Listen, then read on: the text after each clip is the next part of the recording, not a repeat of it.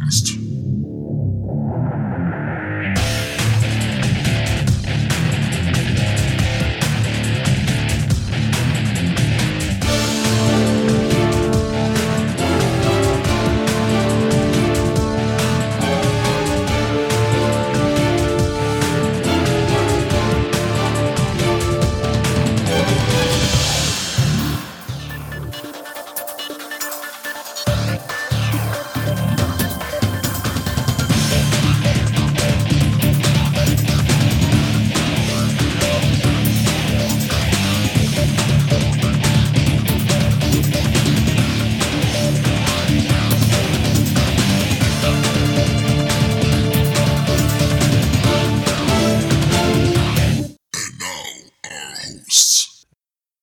This is Bruce. This is Trav.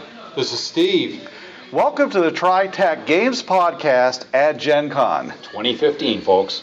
It's your podcast of trying to do a podcast over the sound of people hanging around for no good reason. Yeah.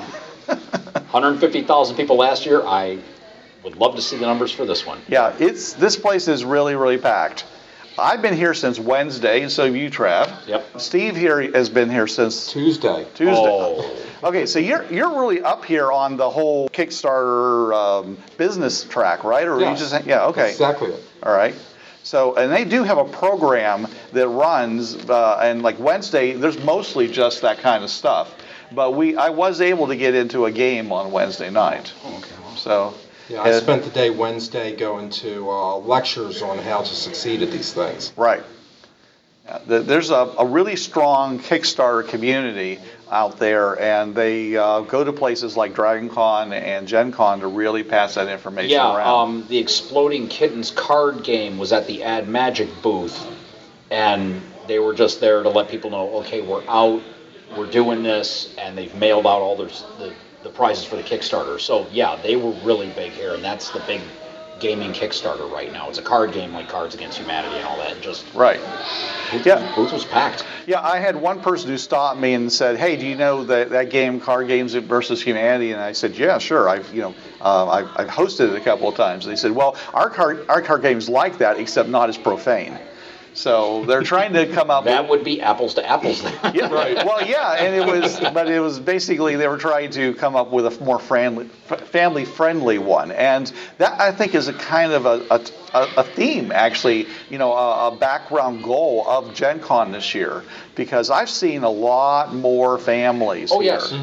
Uh, one of my games, uh, which was the Hardwire Hinterland game, uh, was a family of four. I mean, mom, dad, you know, Wow, okay. uh, you know, 12-year-old kid, a boy, and like an eight-year-old girl, and then one other guy who tried to run the, t- the table the entire time. oh, okay. I was uh, I was talking to uh, Jay Libby of G Core Yes. just prior to the convention. He's Mm-hmm. removed all lethal weapons from his games.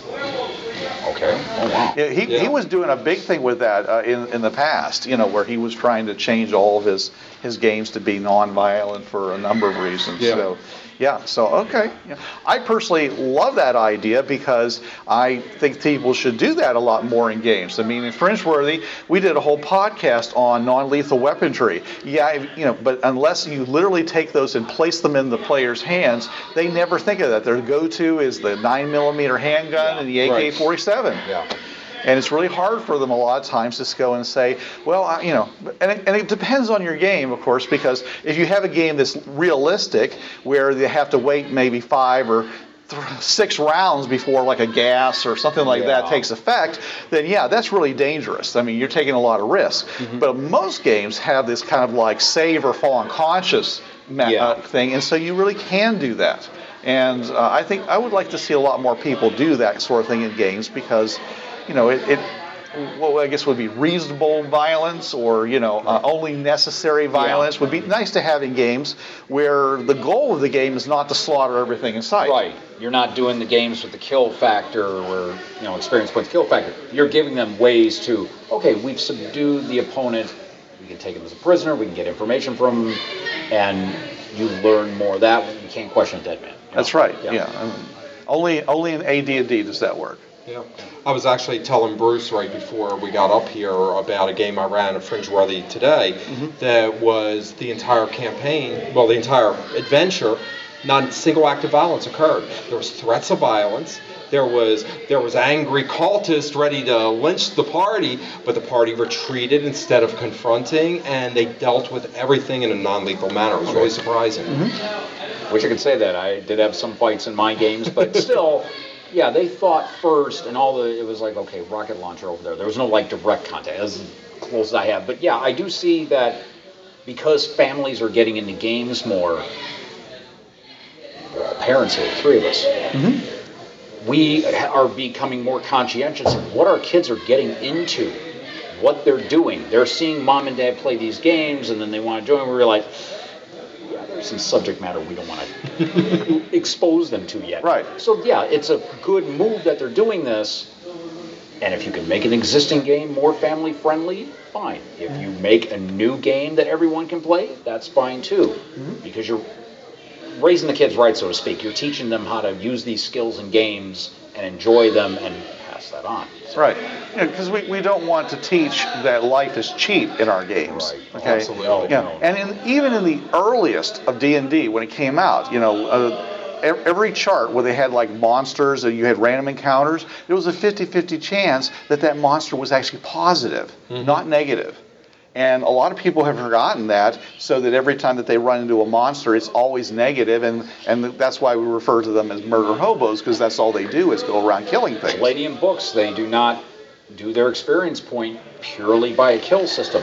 It's if you plan, use your skills properly or not, it's all a thinking man's game. Then they'll get to the bottom and it's like minor, uh, moderate, major menace. Other than that, all the other methods you get for experience points are due to how well you think and plan and do things non-violently. So they did that. They've been doing that for you know 30 years. That type of skill, but it's because Kevin Siembieda did not like the kill, that you know kill to get experience points type of thing. He wanted you to think of the games.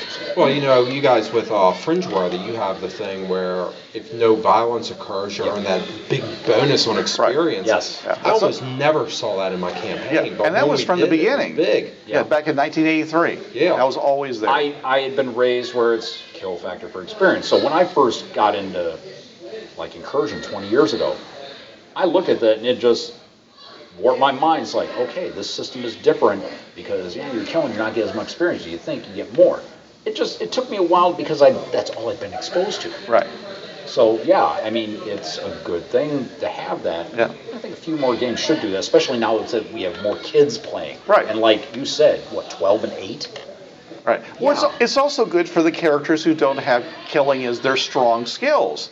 I mean, the, the characters that are that are more technical, the characters that are more, you know, the face people, as we Well, refer to them. in- I mean, those people are getting hurt by games in which the only thing you get bonuses for is shooting people. Yeah, I had I had in my in the game I just ran the um, Talbot's Raiders Bureau 13 Fringeworthy. Only one of them was really a combatant. There was a tech geek, a housewife, a nun, a research scientist, and a nurse, and then the army lieutenant. So yeah, I kind of made it where you guys are gonna have to think, and you got the one guy who can shoot if you need it. So yeah, it, it that kill system would have hurt that entire party. So Yeah. So uh, uh, back to the whole family thing is that I think one of the reasons that this is that, that we're seeing that is because the, the gaming population seems to be aging. And we're seeing a lot more people. Literally, I mean, my wife and I, you know, are here, and we're, you know, most people look at, you know, us like, you know, almost a grandparent type thing, you know. And uh, and so my son, and but I brought my son. Okay, and he's here. if you so, would have made that comment around him, he just went. No. yeah, right. Well, I don't see myself that way either because Right. I'm not. I mean, Yeah. my, you know, uh, we had our family late. So, but the Yeah. point still is, is that you have a whole lot of families here now. They're using Gen Con as a vacation. Um, you know, it isn't just a bunch of 20-year-olds all s- packing into a hotel room. They're actually doing a whole thing. So this is good for the convention because it, you know, because people who come with their families actually have more money. Yes. Okay, and they are, you know, and believe me, you know, the little kid grabbing onto mommy or daddy, say, buy this for me, is an easier sell than uh, you reaching into your pocket as a 20-year-old and saying, okay, I can eat or I can buy this supplement. Yeah. You know, and that's a little harder to do too. Yeah, and trying to keep someone, a, a five-year-old from the dealer's room. Mm-hmm. Good luck. That's like trying to take kid down cereal Right. aisle. It does not happen. Again, we're all parents. We know this. Right. So yeah, it's you're going to be getting a major influx of money because of these families. Right, and I, in, a way, I've, I've never really liked Gen Con in their, their idea of basically paying for game sessions, but that has kept the registration thing low. I mean, it's $85 at the door for a four-day convention. Okay, I mean, I'm in from Atlanta. We have Dragon Con. It's 120 to 130 dollars. 85 for the four day? It's, it's 90 for the four day. Is it? 99 have you yet to pay. I, I saw it downstairs. It was like, I, well, anyways, the point Yeah, is that that's that's it. still. I mean, and of course, if you buy in advance, it's you know it's considerably cheaper. So. You know, I, I kind of don't like that, but Mm-hmm. see, if you you know if you don't have money to come and play games, then of course you can you know go and uh, you know play lots of demos. There's lots Yes. and lots Oh, of yeah. demos that are free, so there's plenty of entertainment without actually doing it. Seminars like crazy, you know, and of course what we do, you know, is that we come and we run games, which we do anyways because we love to run TriTac games. But for three games with four, you know, six people in the game for four hours each, we get a free ticket. Right. So you know, for us, it, it's the our major expenses are housing and transportation. It's not actually, you know, and Food, and, yes. and spousal and spousal activities. Spousal activities here at Gen Con has, has exploded. Yes. I mean, there's like from last year to now, it must be at least three times as many spousal activities as there were. And and uh, of course, somebody's making some money because almost every one of these activities is like twenty five dollars. You know. Oh, yeah, they saw that and they just went, ooh, there's an idea. We have a niche market. Yep. Yeah, absolutely. And cosplay's exploding, which is, hits all age groups. Oh, groups. yes. Yeah. Well, that, that's that, that doesn't actually bring money to Gen Con, I don't think, but it certainly brings a lot of money to people in the in the community in the mm-hmm. sense that they have to buy this, these costumes, all the all the material, Right. all, all the makeup and hair and and, and clo- I mean, this it's basically it's it's like it's basically like ha- the, the kind of um, what you see you used to see at Halloween for like a couple of months beforehand. Yeah. It's year round now. Right. And we, uh, Habibi and I were talking to somebody and just how cheap you, if you really know how to do cosplay, you can do it on the cheap. My whole steampunk costume cost me 40 bucks at Salvation Army and other little things. If you know how to do it, you come up with a fantastic look, even for a, a known character.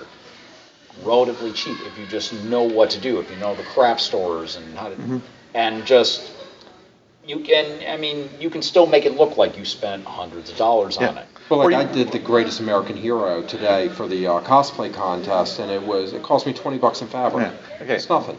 Right. Or you could be me who goes down to the costume store and buys a $250 medieval leather jacket outfit. Right, yeah. Okay. But you know, I'm not going to wear that thing for the next well until I die. Okay. and then my son will get to wear it because we're basically the same size. Yeah. So you know, it's eh, because it's really fine quality. Oh, it's Oh, real leather. It's it's been done right. so you know, it's not something cheap that's going to fall apart. So that's good. You know, and that's so I'm I'm really excited to see this change. You know, where Gen Con has gotten all these people into costuming, great costume contests, people walking around just you know having a lot of fun.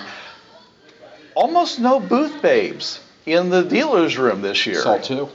Well, I saw three at one. They Okay. were they were they were basically there. Yeah, I, mean, saw they, they were the they they, were all the together myself. Right. yeah they were they were the Uber. You know. Soda pop games. Was that Had what it the was? big ones, yeah. They What- were the real big breasted, nice. Yeah, Yeah. yeah. Okay, I say there were three that were basically your your you know your, your male Yeah. fantasy type things. But then I was over at the Ki- uh, Kaiser Company, and I don't know whether they're daughters. It could be their daughters. I don't want I don't want to say anything bad about them, or anything, and I'm not. I'm saying, but they were all dressed in like a costume, Right. You know, with um, you know with with like knee knee wraps and all. It was just kind of like a costume, and I was like, I didn't. I, I was, didn't really want to press too much because I didn't know whether they were in costume or Fair not. enough. But they were like three girls. They were all teenagers, maybe the earliest in their early 20s, and they were run, running the booth down there. And I was like, you know, it was nice. It was, you know, it wasn't it wasn't a quote slutty costume. It was it was a nice, interesting costume, and uh, I'd like to know more if they if they were actually doing that. But yeah, I mean, we're seeing you know the, we're literally seeing the kids now of gamers who running stores down you know in and and taking over for their dads and and moms. I don't want to you know and. Because you know, gaming's always been a kind of a male-dominated hobby, Yeah. but but you know, the power. We all know that the person who uh, half the time who, balances the books is is the uh, is the spouse. So you know, that's where the real money is, as we all know. We, we have noticed I mean, Habibi and I coming down here for the past three years, and then before that with Amber Rowe. Gen Con has each year become a little bit less of a male dominated thing. Not just because of the cosplayers, and not just because, oh, I'm bringing my girlfriend and she'll like the spousal activity. No, there are women here. They're getting into the games. They're getting into the, the, the cosplay of their own accord, not just to hang out with Yeah. a boyfriend. And that it, it's not an encroaching on the male dominated, but it's just they're getting more into it. We're getting fresh blood, new blood, new ideas, and that's great. I'd like it to be encroaching because it's it's been silly that it's been such a male Patriarchal thing. thing, now. yeah. Oh yeah. And, and unfortunately, the the RPG side of it still is in a lot of cases, and that's where I, and that's I think that's one thing that's hurting us because uh, over in the um, you know the the electronic gaming side is 50-50. We are in, in some cases higher. We know that. Okay, they got the statistics out there. Okay, but in the in the tabletop RPG, it's still primarily male dominated. And I'd like there to be more because it's not like they're doing, you know, medieval, uh, you know, miniature battles, you know, which is what was the true male-dominated Yeah. thing. Okay, you know, practically go down to the man's club and you, you know, Chainmail, yeah, do, do- and do thing. and do the battle of the bulge. Okay, I mean, we're talking fantasy here. We're talking about, you know, uh, you know, well, you know, all the different games. I mean, uh, and W- Werewolf did a great job, uh, of, of, and, and Vampire and White Wolf of bringing women into it, and I'd like to see them to continue to go for equality in that and promote tabletop RPG. how many? Because Okay, in your gaming groups, how many women do you have? in my particular gaming group, zero. Ah, Mine is zero. But I've had more. I've had in the past, but they always always came as a spouse, as a as a boyfriend girlfriend. actually, in mine, about I got the Friday, Sunday, and then alternating Saturday. A lot of them lap over. I've got two of them in all three. yeah. Okay. And so it's like I would have to say my current gamers, I'd have to say about half of them are female. Yeah. See, I find it interesting. Our, our my home group is all men, but when I'm running groups at conventions like a Total Con or Yeah, here yeah. or Dragon Con or wherever, it's half women, Yeah. if not more women. Yeah. I think that's pretty great. consistently. Now, uh, is the subject matter um, uh, different between the two groups? The home group is more adult oriented. I, I tend to edit myself when I'm in pu- Well, yeah. public, but Okay. yeah. I'm just saying, is that you know, it's we're still doing 7C or we're doing Fringeworthy or we're doing, uh, Right. you know, Pathfinder. But So- you're not going to rein anything in due to different genders being there. You'll still. No. Yeah. We run with the same Right. game. It's just I might edit the words that I use. Okay. Right. Yeah. And and I think and I think you're right. Okay, I just asked the question because when we had uh, Jess Hartley on, she made a big point about the fact that there isn't actually a gender difference between gamers. It's their perception that there is, but the truth of the matter is there isn't. Women like to play raunchy characters as much as they like to play Right. prissy characters. Males like to do the same thing. You take a male character and you give him a female character, nine times out of ten, you're going to be very interested on how people perceive them. Not going to want to sleep with everybody. I mean, it's going to be like you'd expect a female character to be. You know, and actually most of the male characters are the same way. They don't actually go down to the bar and hit mm-hmm. hit all the prostitutes down at the bar. They're interested in being noble and and and doing noble things. And if the GM introduces, you know, a, a possible love interest, they're going to be wooed. They're not going to be, you know, thrown, you know, th- uh, dragged into the back alley and bent over an apple Yeah. barrel. Because most people are decent people and they don't want to do that. They, you know, they're not looking for that kind of uh, uh, uh, outlet. Well, I think most gamers are also story driven. They want to build the story. They're not just there to roll the dice. You Right. know. Yeah. Yeah. I mean, the story driven. I mean, it depends. Some want to do the story driven as far like you have the face people and you have the guys who, well, yeah, I'm making this thing, Yeah. and then you have the combat monsters. But yeah, they're still all propeller, propelling the story just in different modes. Right. Mhm.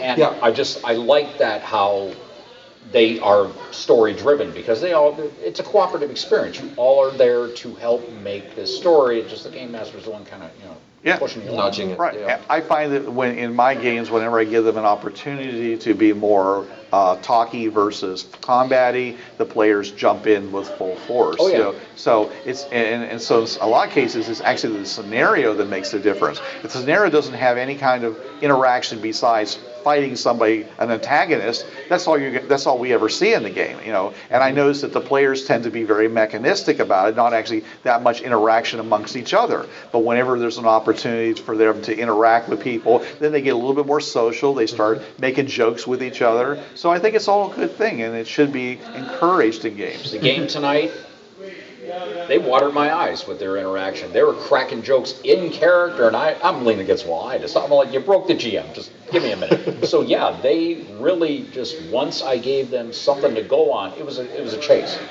And they just were bickering in the Colorado, the Bureau 13 game, while one guy's doing this, another guy doing this, and they're failing rolls. The other guy's grabbing the wheel, like, no, I'll help drive, you know, aid another. It was just this close of just falling apart into total chaos. But it was all of them interacting in character, and we all had a great time because of it. Did you guys uh, follow Iron GM this year?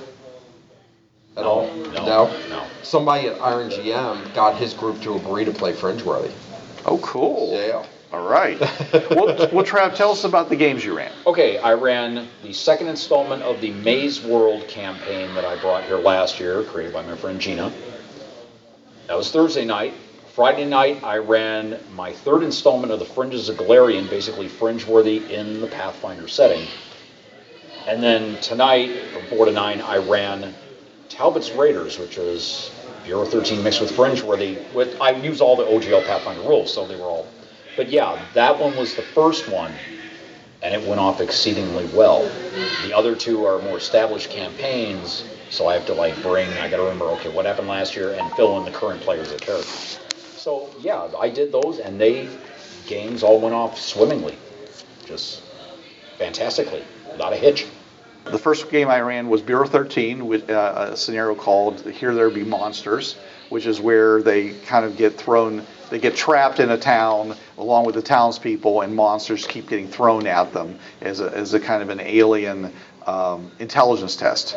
It, it was a, a lot of fun to see them. They, they, they we started off with a, a lot of colorful characters, and you know they had a lot of uh, interaction with each other as well as you know going after the you know, trying to solve the problem. Okay, uh, they didn't. They actually almost eliminated all of the monsters as their means because the two ways of doing uh, uh, of winning the scenario is a eliminate all the encounters. Okay, which is hard to do in a four-hour time period. Okay, and the and the second way of doing it is to actually figure is actually figuring out why it's happening and then trying to find a nexus for what might be generating all these encounters and taking care of that. So they never did that. They actually just uh, uh, went through and cleaned out all the monsters, and that was that was that. And um, and I said, well, you know, just think about it. If you were an alien and, and you saw this was how these people reacted, what would be your evaluation of human humankind? You know, that they actually solved almost all of their problems with violence, though they didn't because when they ran into the Medusa, they actually realized that she wasn't necessarily a bad person, and they actually asked her, you know, what she was doing there, and they found out that she had no idea what she was doing there. She had been, you know, she'd been plucked from her time and space and thrown in there, and basically, you know, in front of a whole bunch of people that were scaring her, and so she stoned them. And they said, well, can you turn them back? She says, oh yeah, yeah, as long as I don't do X or Y, they'll be fine, you know. And they said, well, why don't you stay here and watch over these people and make sure nothing else happens to their stone bodies, and we'll come back later and you can release them, and we'll make sure you get back where you're going. She said, well, that'd be great. And you know, they also thought later on that maybe they should go back and grab her when they ran into some tougher monsters. maybe she could be helpful, you know, but they, they did it on their own, and that was good. So that was that scenario. And then uh, on Friday, that, uh, that was the one where I had, a, uh, I had five players, and four of them was in a family and it was the Hardwire Hinterland. It was called Escape from Lizard Woods, where they're trying to get these people whose research base has been attacked by dinosaurs off to another research base successfully. And uh, that one was was actually uh, one of those situations where you know somebody kind of like you know they, they got frustrated. They started pulling guns, and, and not against the, the not against the, the dinosaurs, against actually the people, because it as in that scenario, somebody in that research group has something that's attracting the dinosaurs, and so and he and this character doesn't want to give up that information because it's valuable you know? And so they had and so they were going to basically going to threaten this person and all this stuff and and they finally ended up uh, um, literally just they just knocked him out and searched his stuff and found what they were looking for and destroyed it or did whatever and and and they resolved the scenario. So it was like you know non-violence turned out. I mean, semi non-violence turned out to be the best way, but they also had became aware of the fact that some people, you know, you could push them so far, you can intimidate them so far, but then there's a point where they're going to say, no, this is too important to me.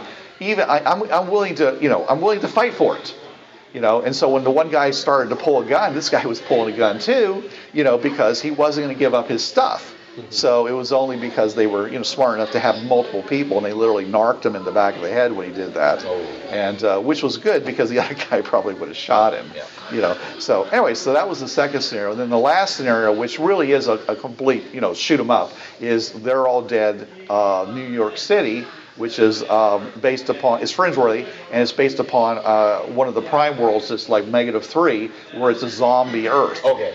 And and this particular scenario, they've been sent to New York City to find an alien biosequencing device that was taken from a laboratory in Mongolia where this this plague originated. And saying we need that in order to reverse it, to be able to figure out how it was how it was done and stop it. And so they had to fly all the way to New York City fight the, you know, uh, well, not actually fighting was not necessary because they gave them all kinds of stealth capability, and then they put them there and, say, and they had to stop themselves from doing the normal thing was to shoot everything in sight. Until finally they, they, they just said okay i can't stand anymore. And they just started, they started throwing grenades everywhere. And it got a big running gun for the last hour of the of the game. And the big mon- the, there was the big you know giant monster at the end for them to fight. And they were supposed to do that. And then they blew out the wall of the building and grabbed the helicopter and flew away with the device. So they had it both ways. For a while there, they were doing really good at being quiet and, and, and, covert and stuff like that. And it was really creepy for them because they're sneaking by these things that,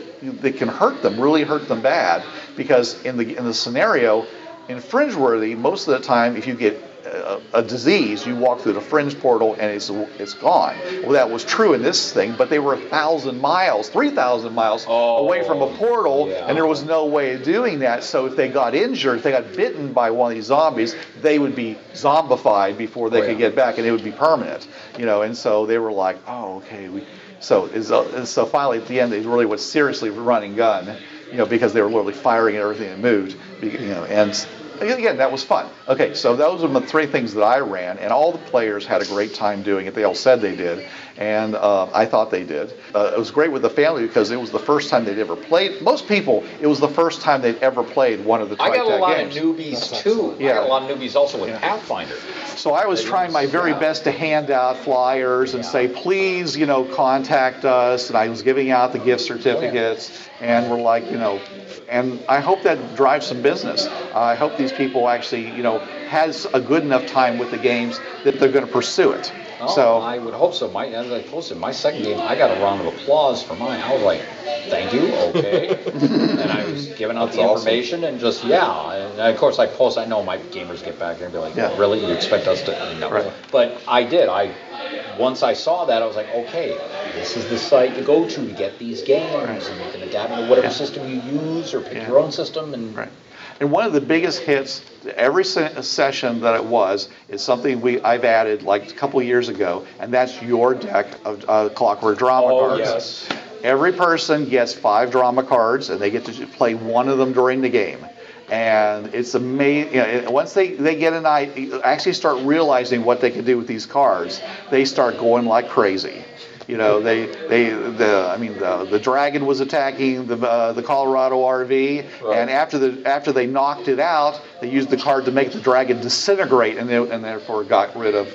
You know, it, it said something blows up. So okay. the dragon blew up and disintegrated, and uh, and that and that was a whole great. I mean, that was a huge evidence dispersal problem. Right. And it, it vanished. It was gone. I was like, okay, look at that. You know, awesome. and other people did other things like, um, oh. Um, you know, you know, somebody would like, you know, totally change their point of view. You know, if you had a, a the, and the final one on the on They're All Dead three, this one guy, because he knew it was the end of the scenario, mm-hmm. he did the sacrifice card, which is where you die, but you take out the big bad. You know. Well, you know, if you guys are ever interested, I'm more than happy to design you a, a TriTac specific version of the deck. I mean, we design that deck for every game system we go to. Right.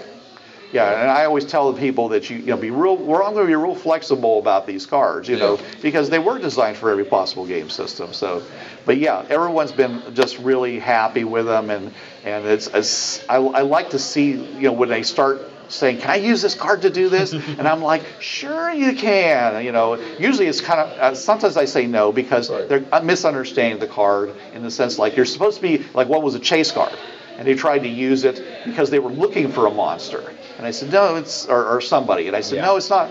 But that, that's that's the only time that I run into, into issues with it. They they really liked it. They like the the agency it gives them. Um, it, it, it helps them out of a, a lot of situations where they they think because they're not experienced with these kinds of games, Yeah. they think you know they don't know how to get to the next step, and this helps them bridge to the next step. So it's been a great help, Steve. I'm really really happy you gave us copies of I'm, these. I'm very happy to hear that it's being used. Yeah, and I tell every one of them says go buy this because this is really, this will really change your game around. You know. Well, you know, the PDF copies of it are the only ones available anymore. Right. Yeah. Well, that, they're still good. They print, they play. You know, Yeah. and that's that's fine too. So. Uh, so that was what I saw. Is there any one thing you saw at the uh, convention that you thought was really, you know, great and amazing?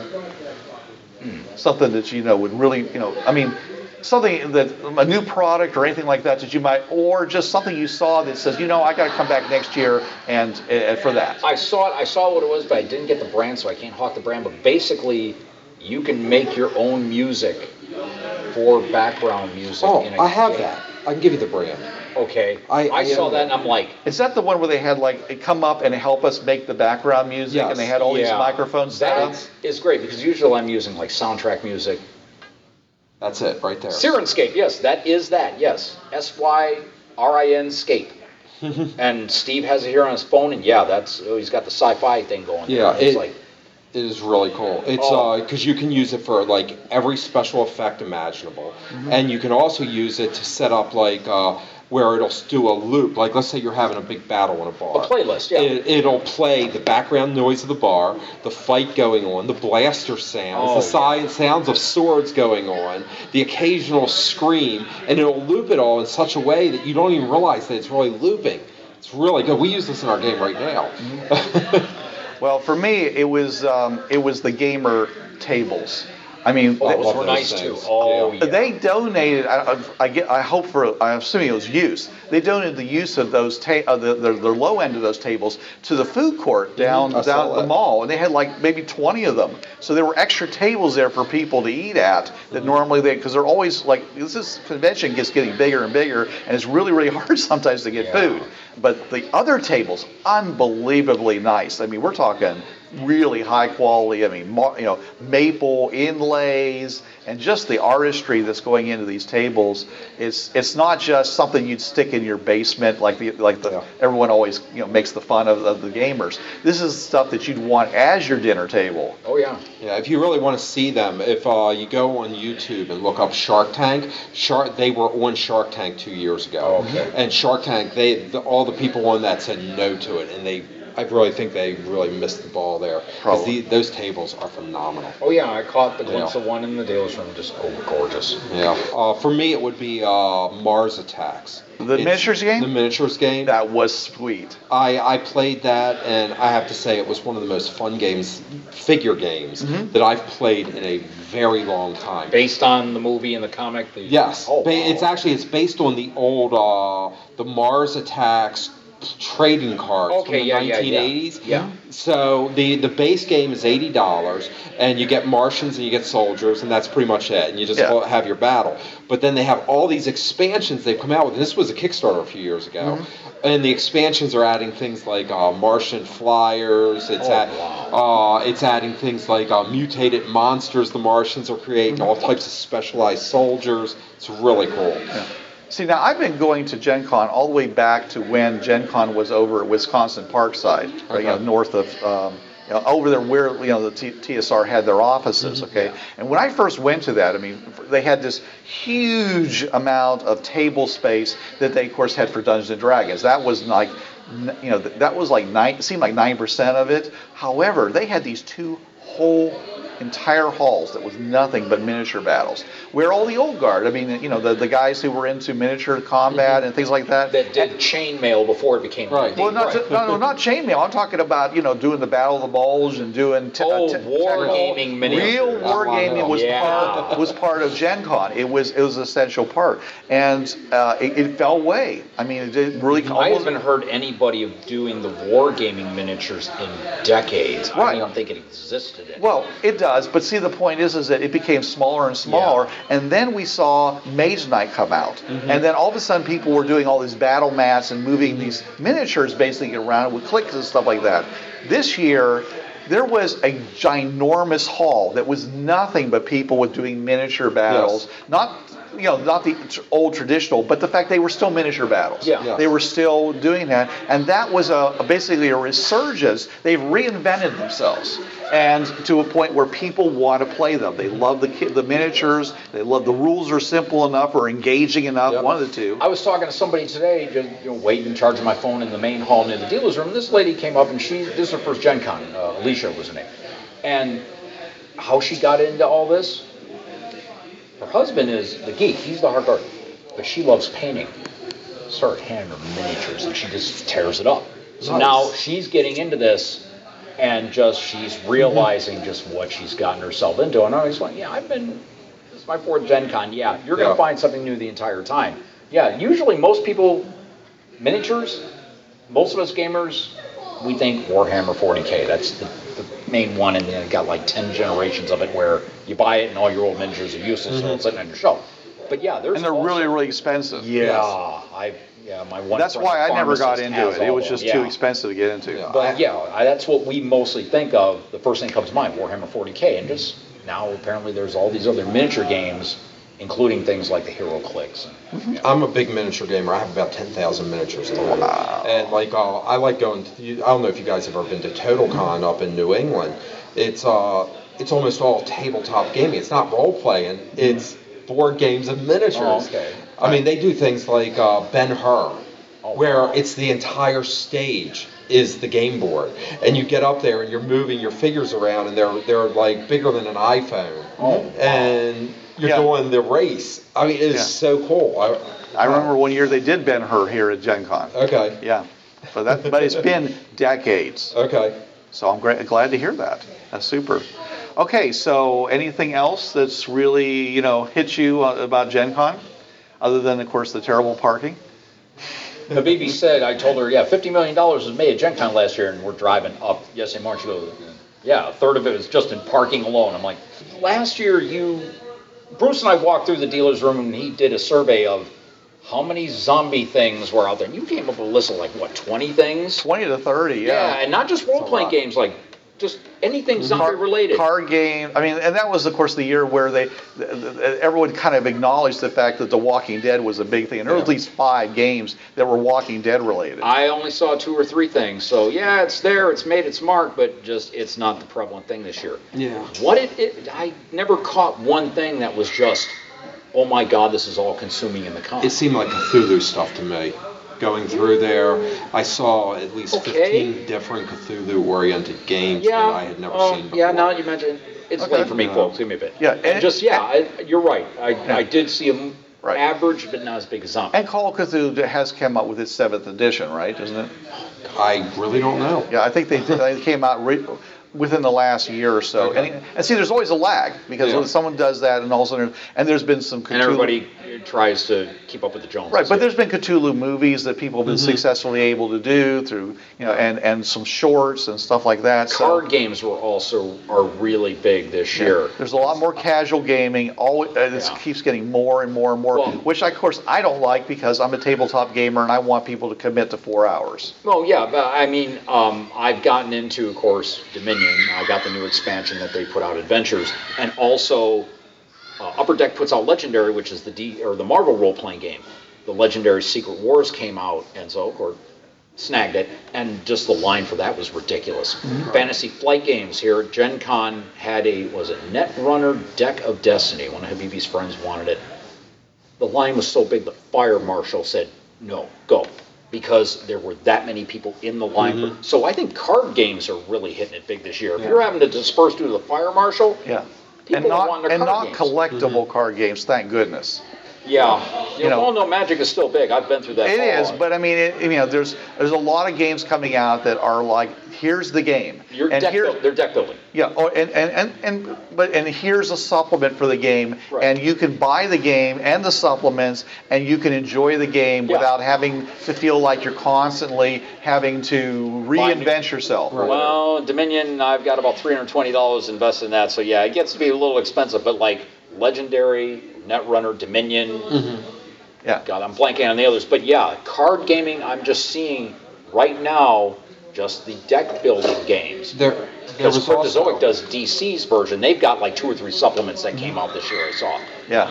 I think card building is just right now one of the big things this year. Yeah, and I'm seeing a lot of people being a lot more promotional. I mean, people are actually making the effort at conventions to go and, and, and run gaming rooms where people are there to show people how to play the games rather than just having that room where people go and play games who'd like to do that sort of thing. I mean, mm-hmm. they're actually saying, come on in, let me show you this. I'm in line with a lady you know, had one of her friend's kids. This kid was eight and doing demos. An eight-year-old girl was teaching other people how to play this game, That's and I'm just like, And doing it better than most of us, yeah. did you guys see Battlecasters? I passed No. by, I didn't catch Okay, it. it's uh, the, this lady wrote a book. I can't think of her name off the top of my head, but uh, it's a it's a teen-oriented book, Okay. fantasy novel, Yeah, kind of a YA, Harry Potter YA, type yeah. thing, you know. And uh, she decided, let, what's the best way to promote the book? Let's make a video game geared on the book. So she made a iPhone and Android-based card game Oh, that only works when you're at a convention. And it, the map of the convention is uploaded into the game, and you have to complete the quest through the convention, which takes you to specific booths or specific locations where you then battle with the cards. it's a smartphone-based scavenger hunt. Yes, it is so cool. I have it on my phone. Wow. I interviewed her. I was really impressed with the uh, with the, the concept Yeah. you know um, and what it is is they use bluetooth tokens that they put transmitters throughout the convention center and it works on the bluetooth on your phone Wow. Well, and it's we, free. we RPGers are going to have to step up our game. yeah Definitely. and the, ga- and the game is completely free that's the best part Yeah. no money Great. All right. Well, thanks, guys, for joining us. Yeah. We're going to have our regular TriTac Games podcast coming out to you, but we want to do this special one while we're here, and uh, we'll be seeing you all next week. But until then, This is Bruce Sheffer saying there are a million, million worlds out there, so go explore them. This is John Ryer saying keep your powder dry and keep those cards and letters coming in. This is Blix. Don't hate the game, hate the players. This is Richard Tahoka. Wait till you see what's coming next. And this is Trav. There's a reason why it's called gaming. It's for having fun. Yo, brothers, this was the TriTac Games Podcast. You know the drill. It's protected under the Creative Commons License 3.0. No commercial reproduction, no derivatives, and sucker, you best attribute this to the folks at TriTac Games. And if you don't, we'll be after your sorry butts, cause we're some bad mothers.